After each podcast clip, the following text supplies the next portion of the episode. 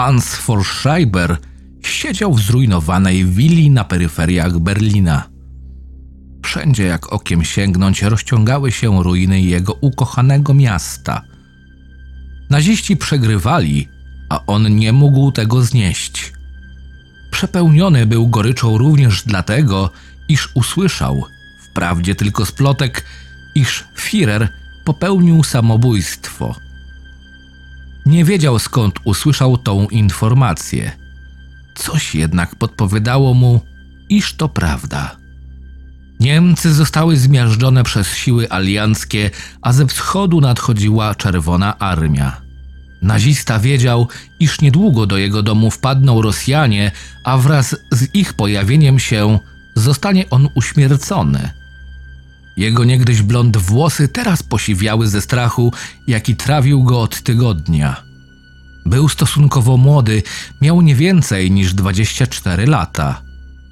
Jego żołnierski uniform wskazywał na to, iż był oficerem, a dokładniej oficerem zajmującym się okultyzmem. Przez jego szyję przewieszona była wstęga białego materiału z wyhaftowanymi na czerwono celtyckimi runami. W pewnym momencie główne drzwi od willi zostały wyważone i do środka wpełzł bluźnierczy tłum Sowietów. Hans siedział na fotelu na piętrze i gdy tylko pierwszy z nich dotarł do jego pokoju, nazista siedząc na drewnianym fotelu wystrzelił ze swojego lugera, trafiając Sowieta w głowę. Fala krwi buchnęła na wszystkie strony, zaś rozdarty mózg zbezcześcił posadzkę i całkiem drogi dywan.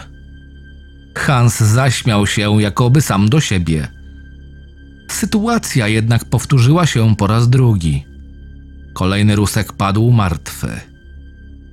Wróg szybko jednak zobaczył swój błąd i teraz w drzwiach prowadzących do pokoju Schreibera pojawiło się czterech Sowietów z pepeszami gotowymi do oddania ognia. I tak też się stało. Niemiec nie zdążył oddać trzeciego strzału. Usłyszał jedynie salwę wypluwanych pocisków pepesz i niemożliwy do opisania ból, który rozrywał jego klatkę piersiową. Sowieci podziurawili go jak sito, zaś on, nie mogąc już nic z tym faktem zrobić, wybełkotał, uśmiechając się sardonicznie. Wir, herzlich, willkommen. I wszelkie życie uszło z jego ciała. Samanta, chodź szybko! Piotrek i Paweł już na nas czekają. Zawołał Andrzej, siedząc w swoim golfie. Rusz swoją dupę do cholery. O już, już, Jędrula, muszę tylko zapiąć torbę. Zaraz będę. Odparła Samanta, krzycząc przez uchylone okno. Na podróż wzięła wprawdzie wszystko, czego potrzebowała, tylko walizka nie chciała się zapiąć. Były tam kosmetyki, ubrania na każdą ewentualność oraz kompas. Tak, na wszelki wypadek, gdyby zgubili się w lesie i musieli określić swoje położenie. Andrzej, Paweł i Piotrek byli kiedyś harcerzami, ona zaś znała ich głównie z liceum, do którego wspólnie chodzili w Poznaniu. Nie była przyzwyczajona do lasu i dziczy, tak więc chciała być gotowa na wszystko. W końcu udało jej się zapiąć walizkę. No chodź już, primadonna! Idę, idę, nie musisz się drzeć. A gdzie reszta? Czekają na nas przy dworcu zachodnim. Ja to się dziwię, iż chce im się przyjeżdżać do szkoły pociągiem. Ja nie wytrzymałabym takiej musztry, powiedziała Samanta, pakując swoje walizki do bagażnika i wskakując na tylne siedzenie. Ach, jestem. A co tam u ciebie? Coś ciekawego się wydarzyło przed naszym planowanym wyjazdem? W sumie to nic, stwierdził Andrzej, lekko ściskając kierownicę. Bez słowa wyjaśniania odpalił silnik i upewniwszy się, iż światła działają poprawnie, wrzucił pierwszy, a potem drugi brzeg, rozpędzając się nieco. Jechali może mniej więcej 10 minut, nim ich oczom ukazał się wyremontowany dworzec zachodni. Na parkingu, gdzie zatrzymywały się autobusy, czekali na nich Paweł i Piotrek z uśmiechami na twarzach, zapewne odrzucania na lewo i prawo swoich kiepskich, ale pociesznych żartów. Andrzej podjechał do nich i zatrzymał swój środek lokomocji. Prosimy wsiadać i drzwi zamykać. No nareszcie! Myśleliśmy, iż bardziej się spóźnicie. Śpiochy kumochy! Odparł Paweł, zaś Piotrek jedynie uśmiechnął się głupkowato. W parę chwil później cała czwórka jechała wysłużonym samochodem w kierunku zachodnim. Pomysłodawcą owej wycieczki był Piotrek. Zawsze był małomówny, ale miał bzikę na punkcie II wojny światowej. Gromadził też militaria. Jeżeli ktoś chciał uzyskać słowne streszczenie rozmów z katem, on był pierwszym, który by omówił całą zawartość dzieła Moczarskiego wraz z anegdotami dotyczącymi cenzury owej lektury w komunistycznej Polsce. No to jaką drogę obieramy, Piotrek? spytał Paweł, najmniej poinformowany o celu wyprawy. No, pojedziemy do Berlina, a raczej na jego obrzeża. Znalazłem w artykule, iż jest tam willa, która należała do jakiegoś okultysty. Masz to tu na mapie, zaznaczone kółkiem. Chwila, to będziemy nocować w jakichś ruinach? Nie w hotelu? Oburzyła się Samanta. A co chciałaś? Może jeszcze mielibyśmy pójść do spa? Odparł Paweł, szczerząc się jak zbreźnik. Oczywiście, że rozbijemy obóz w ruinach willi. Nikt tam nie zagląda, budynek za rok może zostać wyburzony i ślad po nim zaginie na wieki. Chyba, że ktoś się o niego upomni, zauważył Piotrek. Wybrałem to miejsce, bo w sumie to chciałem znaleźć jakieś ślady z II światowej. Medale, zardzewiałe kałachy, cokolwiek. Jak wszystko pójdzie dobrze i nikt się nas nie będzie czepiał, może coś znajdziemy. Czyli będziesz biegał ze swoim wykrywaczem metalu i kopał doły, zauważył Paweł. Ja tam zaopiekowałem się wszystkim, co potrzebne na tą wyprawę. Mam trzy zgrzewki piwa, wino dla naszej pani i władczyni, lekko słodkie, może podpasuje, a także trawkę. Żartujesz? spytała zaskoczona Samanta. Mówię prawdę najszczerszą, odparł Paweł z dumą. Ale myślę, iż najpierw ja ją przetestuję, żeby zobaczyć, czy nie za mocna i... Tu nie dokończył, gdyż Andrzej wyrwał mu z rąk pakunek narkotyku i wyrzucił przez okno. Nie będzie żadnego ćpania, powiedział twardo. Od tych narkotyków może stanąć człowiekowi serce. Widziałem zbyt dużo dokumentalnych filmów i wolałbym nie być w sytuacji, w której to tobie, Pawełku, zatrzyma się praca serca, a ja będę musiał znaleźć najbliższy szpital. Kolego, niech ci będzie. Ale za tę paczkę trawki zapłaciłem pięć baniek, więc odkupujesz. W dupie mam twoje pięć baniek. Nie będziesz narażał zdrowia żadnego z nas. Alkohol to też używka, ale o wiele mniej niebezpieczna, więc ograniczymy się do tego i tylko tego. A niech ci będzie złamasie, powiedział pod nosem Paweł, wyraźnie nieszczęśliwy z tego obrotu spraw. Pocieszył się tylko w duchu, iż miał w swojej papierośnicy dwa zapasowe skręty. Samanta wolała nie zabierać głosu, ale to, co zrobił Paweł, zaimponowało jej, dlatego też puściła do niego oczko, a jako iż była na przednim siedzeniu obok kierowcy, ten to dostrzegł i uśmiechnął się. Podróż była dość długa, a popołudniowe słońce zdążyło już chylić się ku zachodowi, kiedy to samochód niesfornej brygady przyjaciół dotarł w okolice Berlina. To tam zaczęli kluczyć meandrami, pytając przechodniów łamanym niemieckim lub angielskim o kierunek do ruin willi. W końcu okazało się, iż muszą odbić lekko na południe i tam poprosić o kierunki, co też zrobili. W końcu dotarli na miejsce. Budynek był położony w bardzo zalesionym obszarze z dala od pól uprawnych. Zaparkowawszy pojazd przed wejściem do willi, której drzwi były otwarte na oścież, turyści zauważyli, iż czas mógłby się zatrzymać w tym miejscu. Na murach nie było nawet żadnego graffiti. Zupełnie jakoby jakaś niewidzialna siła broniła owego miejsca. No pięknie. Obskurna ruina i jeszcze bardziej obskurny gościniec. Podsumowała Samantha. Chłopaki zajęli się zaś rozstawianiem namiotów przed gmachem i kiedy już zapadł późny wieczór, ognisko zostało rozpalone. Przenośne radio Andrzeja sączyło muzykę, jaką słuchali niemieccy sąsiedzi. Dwa razy nawet przewinęły się utwory Rammsteina. Piotrek opuścił obozowisko zwiedzając ruiny. Paweł wypił już cztery puszki piwa i zaczynał tańcować przed ogniskiem. Samanta i Andrzej postanowili również uszczknąć po jednej butelce alkoholu. Ich pobyt tutaj nie miał być długi. Góra trzy dni. Trzy dni, aby Piotrek mógł wykopać i znaleźć cokolwiek, co zachowało się w glebie po niemieckim okupancie. Hej, Samuś, zatańcz ze mną!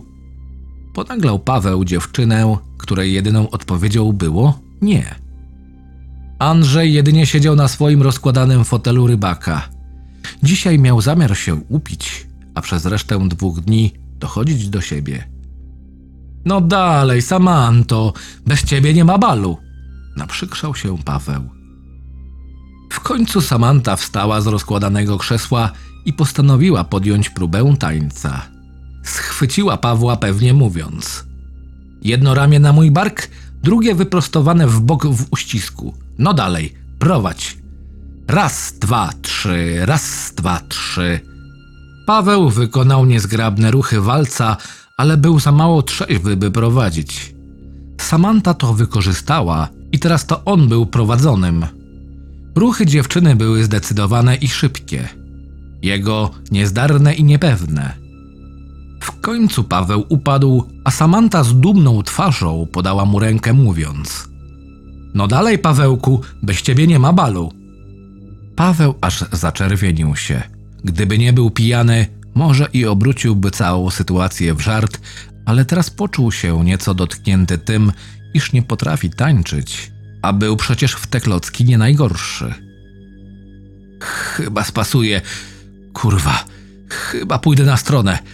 Zaraz wracam. To mówiąc, Paweł poszedł w krzaki, nawet nie oglądając się za siebie.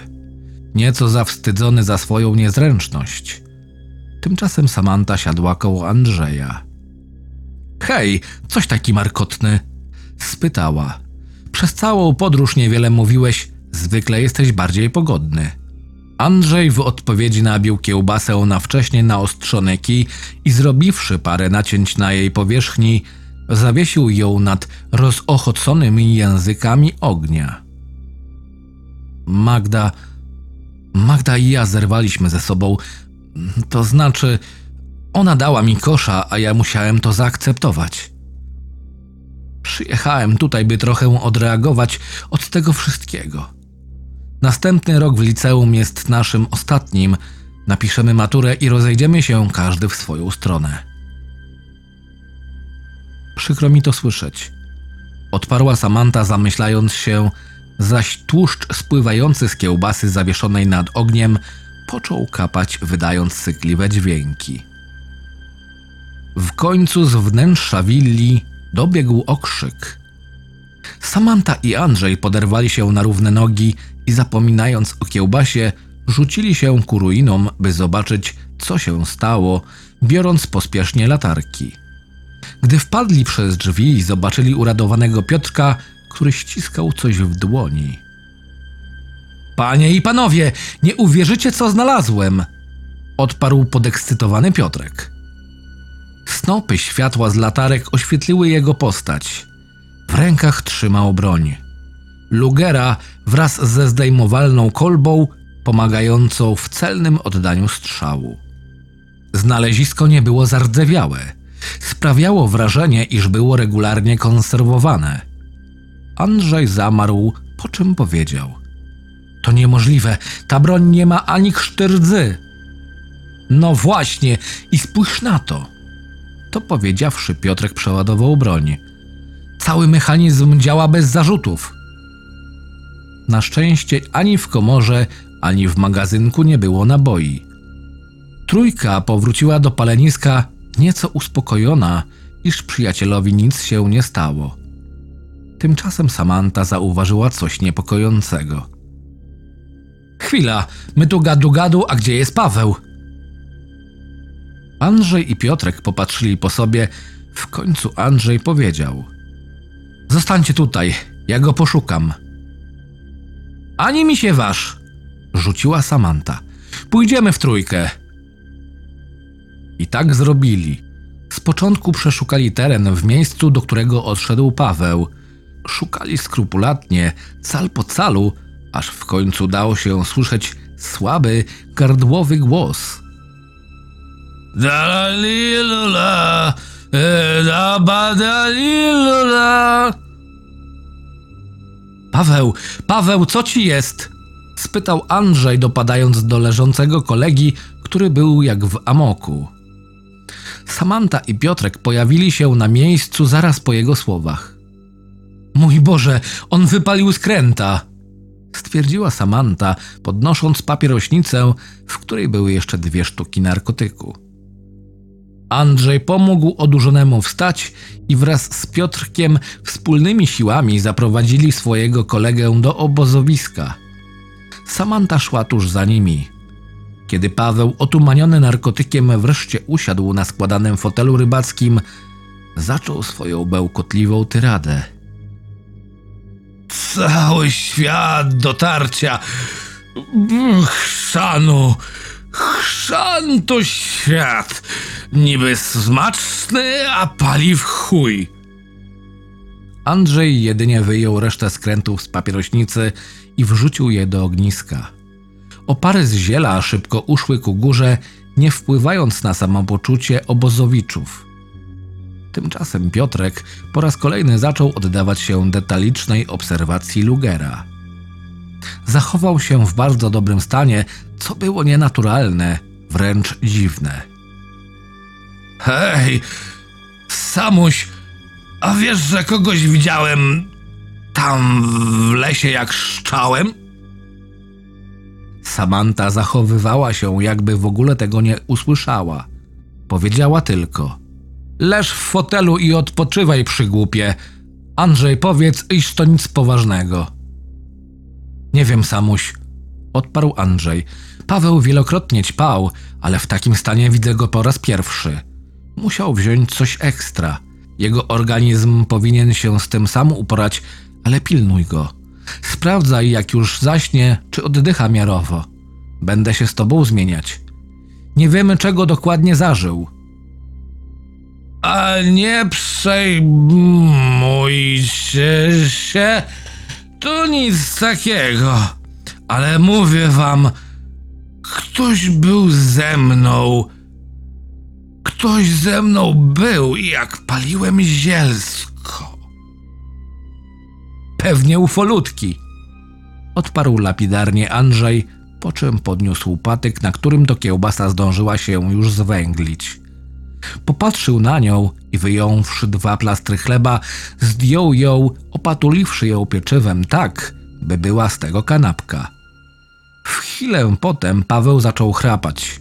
Euforia doszczętnie wyczerpała jego ciało, to też pogrążył się w objęciach Morfeusza.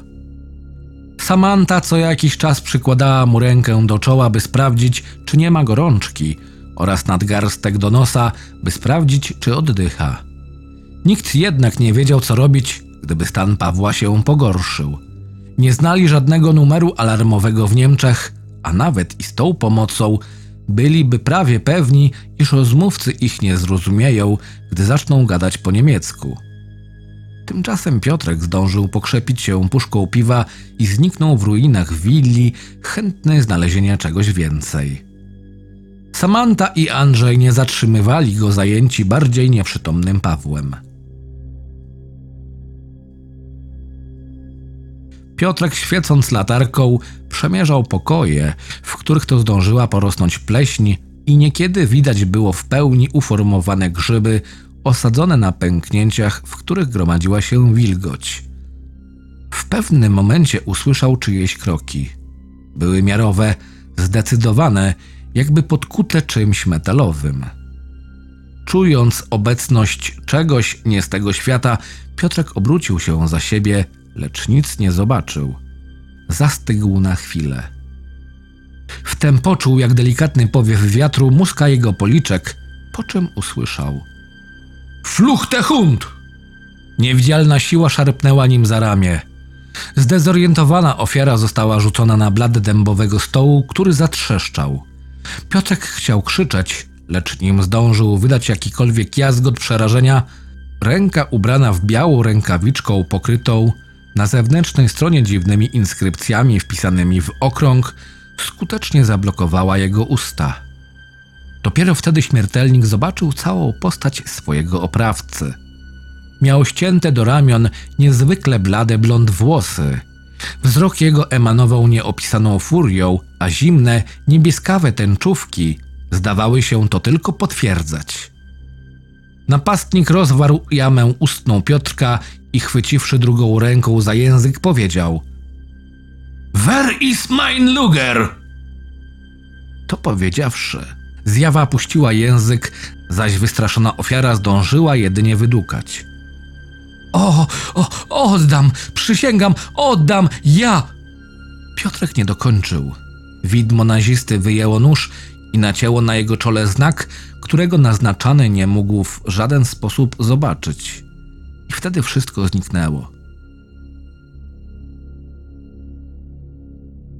Spocony ze strachu harcerz otworzył oczy i gdy tylko zobaczył, iż nikogo wokół niego nie ma, wybiegł z willi, krzycząc w niebo głosy.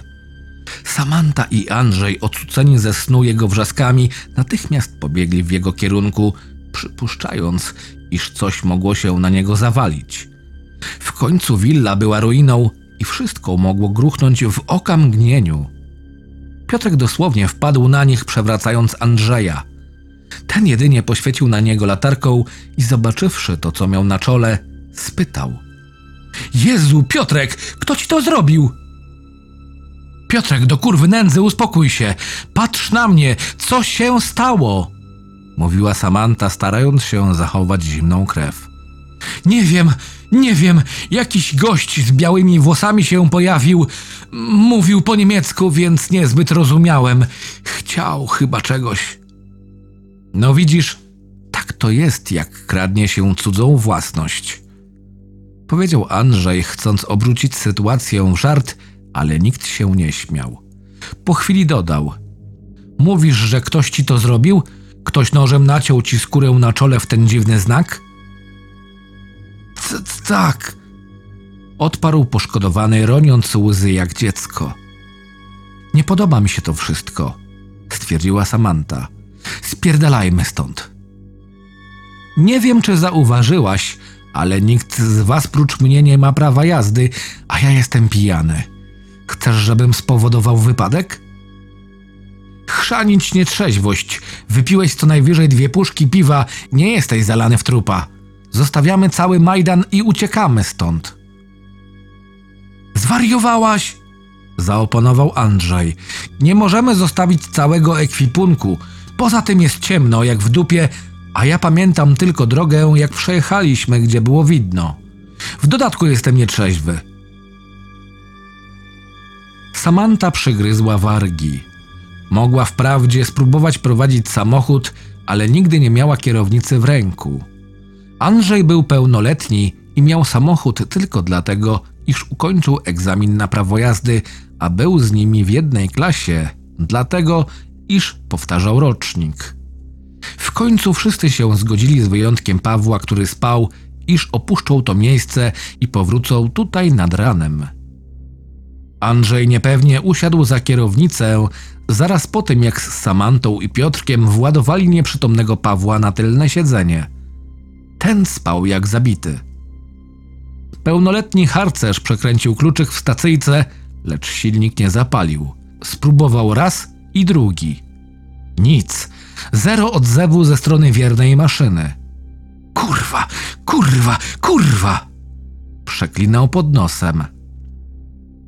Końcu wyszedł na zewnątrz i podniósł maskę samochodu. Wszystko było na swoim miejscu. Sprawdził przewody, akumulator, olej i nic. Pojazd odmawiał współpracy. Nie wiedząc, co mogło być przyczyną braku zapłonu, Andrzej poddał się. Wyjął komórkę. To samo zrobiła Samanta. Szybko jednak się przekonali, iż sygnału w tym miejscu w ogóle nie ma. Mamy jeszcze jedną opcję, powiedział Andrzej. Pójdę do najbliższego domu i sprowadzę pomoc. Zostanę tutaj i postaram się ocucić Pawła, odparła Samanta. Oboje wraz z Piotrkiem przenieśli go z powrotem do obozowiska, sugerując się tym, iż w ten sposób przynajmniej się nie wychłodzi. Zauważyli też, iż Piotrek począł popadać w pewnego rodzaju amok. Nie oddam, moje, nie oddam, znalazłem to moje. Dukał jedynie, zupełnie jakby jego chciwość kompletnie nim zawładnęła. Piotrek, hej, Piotrek, tylko mi nie odpływaj. Samanta miej go na oku, ja pobiegnę ile sił w nogach i sprowadzę pomoc. Bądź dzielna. Andrzej? Co? Jak z tego wyjdziemy, chętnie bym z tobą poszła na randkę, skoro jesteś wolny. Andrzej, mimo powagi sytuacji, zaśmiał się. Skoro tak sprawiasz sprawy. I pobiegł, trzymając w dłoni jedynie swoją latarkę. Samanta zaś zaczęła coraz bardziej spoglądać na Piotrka, który gładził znalezionego Lugera, jakoby był najdroższym znaleziskiem na świecie. W pewnym momencie jego nieco przysadzista sylwetka skurczyła się. Samanta delikatnie położyła dłoń na jego czuprynie. To, co się stało potem, przeraziło ją. Olbrzymia kępa włosów dosłownie spadła z głowy skurczonego kolegi. Jego włosy dosłownie wypadły przy najmniejszym kontakcie z ręką Samanty. Zaskoczona dziewczyna aż krzyknęła ze strachu. Piotrek, Piotrek, co ci jest do cholery? Muszę oddać, ale nie chcę. Muszę oddać, ale nie chcę. To, co mam na czole, to zaklęcie. Zaklęcie. Und das ist richtig. Ozwał się głos z wnętrza willi. Samanta zamarła z przerażenia. Z ciemności, w blasku płomieni ogniska, wynurzyła się postać ubrana w mundur wojskowy, jaki nosili Niemcy podczas II wojny światowej. Wstęga z celtyckimi runami przewieszona przez szyję osobnika tliła się, jakoby była magicznym artefaktem. Widząc postać, Piotrek padł na ziemię i zaczął drżeć jak w febrze. Jego dłonie poczęły się wydłużać. Jego plece wygięły się w pałąkowaty grzbiet najeżony kolczastymi wyrostkami kręgosłupa. Ubranie uległo kompletnemu rozdarciu, tworząc istotę, której bliżej było do żaby niżeli do człowieka. Samanta patrzyła na to, jak jej przyjaciel z ławki zamienia się w to groteskowe i obleśne coś. W końcu kreatura wyjęła z namiotu swój pożądany przedmiot i wręczyła postaci, która przywołała ją ręką. Ich bin Han von Schieber und du, wie ist dein Name? Samantha. Samantha Kuklicz. Sehr gut, Fräulin, sehr gut. To powiedziawszy, nazista pogłaskał żabowatego Piotrka, który zaraz po jego dotyku rozpadł się w proch. Dziewczyna krzyknęła, zaś Paweł obudził się i widząc nową postać niedaleko ogniska, wypowiedział niezgrabne zdanie. Ty! To ciebie widziałem, kiedy szczałem. Jebany dzieciaczek Hitlera! Powiedział podnosząc się na nogi. Schreiber z początku nie zareagował na tę obelgę Führera, jednak gdy ten podniósł kamień i rzucił go w jego kierunku, nazista jedynie wyciągnął rękę. Kamień nie był wymierzony celnie, przeleciał obok głowy zjawy. Nazista ułożył wcześniej wyciągniętą w kierunku Pawła rękę i począł formować ją w pięść w taki sposób, jakby coś ściskał. Momentalnie Paweł poczuł ukłucie jakoby w samym sercu, jego oddech przyspieszył i dostał zadyszki, w końcu upadł. Samanta dopadła do niego i ułożyła go na ziemi na wznak. Spokojnie, Paweł, jestem tutaj. Przestań! Cokolwiek robisz, zostaw go w spokoju. To powiedziawszy, dziewczyna zobaczyła, iż Paweł ma przy swoim pasie przypięty nóż harcerski. Wzięła go do ręki. Chciała z początku zaszarżować na tego nazistę ducha, zjawę, czymkolwiek by nie była. Jednak intuicja podpowiadała jej, iż musi zrobić to sprytnie. Nie raziłbym tego, powiedziała zjawa tym razem po polsku i już miała rzucić zaklęcie na nią, gdy z krzaków wyskoczył Andrzej uzbrojony w swój harcerski nóż. Zamachnął się, lecz jego oręż ciął jedynie powietrze. Andrzej, wróciłeś! Wykrzyknęła uradowana Samanta, wciąż bojąc się, co nastąpi później. Hans von Schreiber zaś zmaterializował się nieco bliżej paleniska, po czym uśmiechnął się z przekorą. Zertrariś, zertrariś, nie wyjdziecie stąd żywi! Tymczasem Andrzej dopadł do Samanty i zasłonił ją przed wzrokiem zjawy. Chcesz mnie, potworze? No to chodź. No dalej, kurwa! Chodź tu! Sprowadziłeś pomoc? Spytała Samanta po cichu. Nie.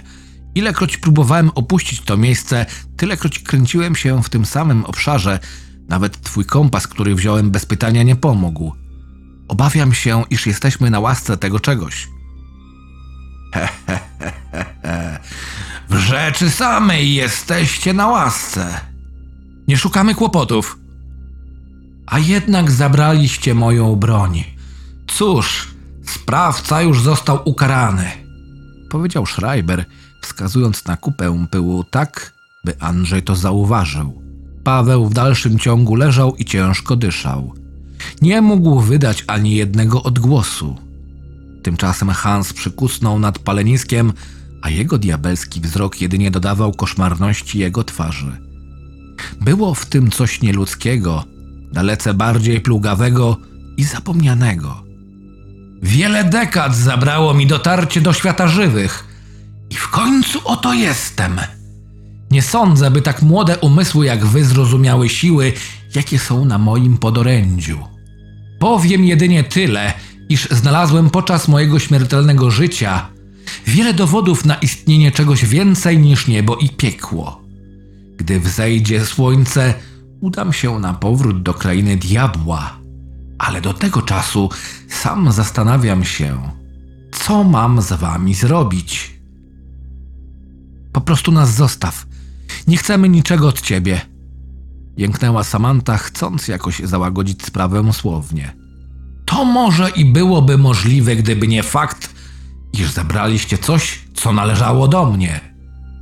To powiedziawszy, Schreiber załadował magazynek do swojego lugera i przeładował broń. W tym czasie Paweł zdążył oprzytomnieć. Jego serce również się uspokoiło. Podniósł się do pozycji klęczącej i zamarł jak zaszczuty zwierz. Nie wiedział, czy uciekać, czy atakować. Hans jedynie wycelował w niego z broni i wystrzelił, jakby to była dla niego błahostka. Głowa Pawła eksplodowała, a krew obryzgała zarówno Samantę, jak i Andrzeja. Proszę, nie! Jęknęła Samanta, załamując ręce. Oj, nie bój nic, Fräulin. Waszej dwójce nic nie zrobię. Łączy was bowiem więź, której żaden czar nie zdoła przełamać. Choć masz rację, mógłbym was zabić. W tym momencie Schreiber zamyślił się i spojrzał na nieboskłon. Wschodziło słońce. Mój czas się dopełnia.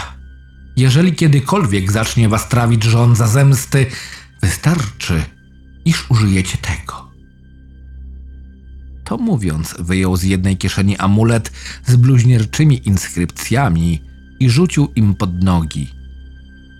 Tymczasem czeluście piekielne ozwały się gromkim hurmem, a wrota do willi zajarzyły się złowieszczo. W końcu z ciemności owego portalu wynurzyła się jakoby jasna świetlista tafla oddzielająca dwa światy od siebie. Wewnątrz owego przejścia zaczęły wypełzać macki pradawnych bytów, koszmarne kształty i oczy tak dalece złowieszcze, iż widząc owy przedsionek pandemonium, Samanta i Andrzej chwycili się za głowy i jeli krzyczeć, nie mogąc odwrócić wzroku od okropności, jakie widzieli w piekielnym portalu. Szaleństwo opanowało ich umysły i zapewne wydrapaliby sobie oczy, gdyby nie fakt, iż Schreiber wkroczył przez ową wyrwę czasoprzestrzenną, zamykając dojście do świata śmiertelnego. Samanta, jak i Andrzej zemdleli. Obudzili się koło południa. Pamiętając wydarzenia minionej nocy, nie próbowali nawet skontaktować się z lokalną policją, bo niby co im mieliby powiedzieć. Byli sami. Trup Pawła, jak i prochy Piotrka zniknęły. Spakowali się z trudem, wielokrotnie gubiąc rzeczy i będąc w amoku. Nie zauważyli nawet, iż nie są poplamieni krwią. Zauważyli natomiast, iż samochód bez problemu zapalił przy ponownej próbie jego odpalenia. Nie było jednak z czego się radować. Świat utracił dla nich jakiekolwiek barwy wobec horroru, jakiego doświadczyli. Reszta wakacji, jaka im została, minęła niespodziewanie szybko. Zarówno Andrzej, jak i Samanta zauważyli, iż nikt z ich klasy nie pamiętał ani Pawła, ani Piotrka. Mimo iż Paweł był zawsze najgłośniejszym i najbardziej rozmownym w całej szkole. Jednak pomimo straty nadal mieli siebie. Tylko siebie oraz amulet, którym być może kiedyś się posłużą, aby pomścić swoich towarzyszy, zupełnie jakby nigdy nie istnieli.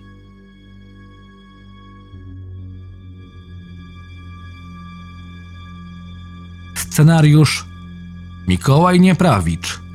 Czytał Krystian Kieś. Zapraszam do subskrypcji mojego kanału.